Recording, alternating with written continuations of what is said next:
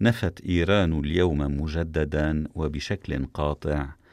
أن تكون طائرة الركاب الأوكرانية التي تحطمت يوم الأربعاء قرب عاصمتها طهران قد أصيبت بصاروخ.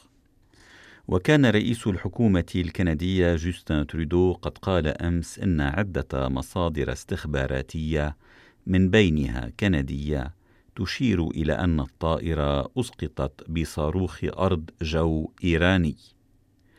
وكانت الطائرة وهي أمريكية الصنع من طراز بوينغ 737 تقل 167 راكباً من بينهم ثلاثة وستون كنديا وطاقما من تسعة أفراد قتلوا جميعا جراء تحطمها.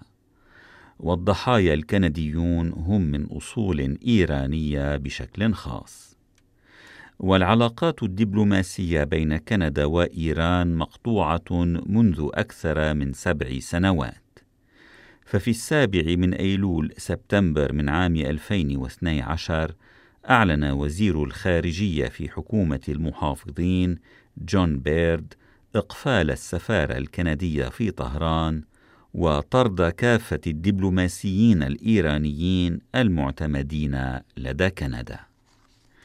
وعزت كندا آنذاك قرارها إلى أن النظام الإيراني يقدم مساعدة عسكرية متنامية لنظام الرئيس السوري بشار الأسد ويرفض الالتزام بقرارات الأمم المتحدة المتعلقة ببرنامجه النووي ويهدد بشكل متواصل وجود إسرائيل ويدلي بتصريحات معادية للسامية تحث على الإبادة الجماعية وإلى أنه من بين أسوأ منتهكي حقوق الإنسان حول العالم كما جاء في بيان لوزارة الخارجية الكندية. وأمس كرر الزعيم الليبرالي جوستن ترودو الذي وصل إلى سدة الحكم في أوتاوا في خريف عام 2015 كرر مطالبته بتحقيق معمق في حادث تحطم الطائرة الأوكرانية. وأجرى وزير الخارجية الكندي فرانسوا فيليب شامباني اتصالا أمس بنظيره الإيراني محمد جواد ظريف وطلب منه أن تشارك كندا في التحقيق. ووصف شامباني حواره مع ظريف بأنه منفتح ومشجع. وبالفعل وجهت هيئة الطيران المدني الإيرانية دعوة لمكتب سلامة النقل في كندا وهو مؤسسة فيدرالية للمشاركة في التحقيق. وخلال حديثه مع ظريف كرر شامباني الموقف الكندي المندد بالضربات الصاروخية الإيرانية ليلة الثلاثاء الأربعاء على قاعدتين عسكريتين تستخدمهما القوات الأمريكية في العراق والتي جاءت ردا على اغتيال الولايات المتحدة القائد العسكري الإيراني الفريق قاسم سليماني في بغداد يوم الجمعة الفائت. وكان جنود كنديون متواجدين في إحدى القاعدتين وهي قاعدة أربيل عند تعرضها للقصف. لكن لم يصب أي منهم بأذى السفير الكندي السابق ميشيل دو سالابيري مثل كندا في إيران بين عامي 96 و 99 وهو يعتبر أن غياب العلاقات الدبلوماسية بين البلدين يعقد الأمور أكثر بالنسبة لكندا.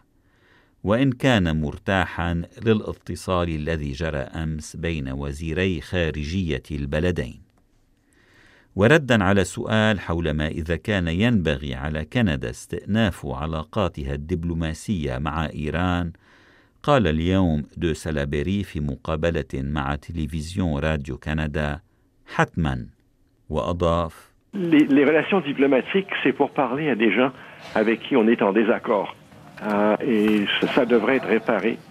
Pas que ça, pas que ça solutionnerait l'épouvantable situation qui nous confronte. العلاقات الدبلوماسية هي من أجل أن نتحدث مع أناس نحن على خلاف معهم ويجب إصلاح العلاقات وإن كان ذلك لا يعني إيجاد حل للحالة المزرية التي نواجهها وذكر سفير كندا السابق لدى إيران بأن كندا حافظت على علاقات دبلوماسية مع الاتحاد السوفيتي طيلة الحرب الباردة. وحاجج بأن من مصلحة البلدين كندا وإيران أن يكونا قادرين على التواصل وتبادل وجهات النظر. ويقر دو سالابيري بأنه أيد عام 2012 إغلاق السفارة الكندية في إيران من باب الحيطة مشيرا في هذا الصدد إلى أن الحرس الثوري الإيراني كان قد اقتحم قبل ذلك السفارة البريطانية في طهران. لكنه يرى أن الأوان قد آن لإعادة العلاقات الدبلوماسية بين كندا وإيران.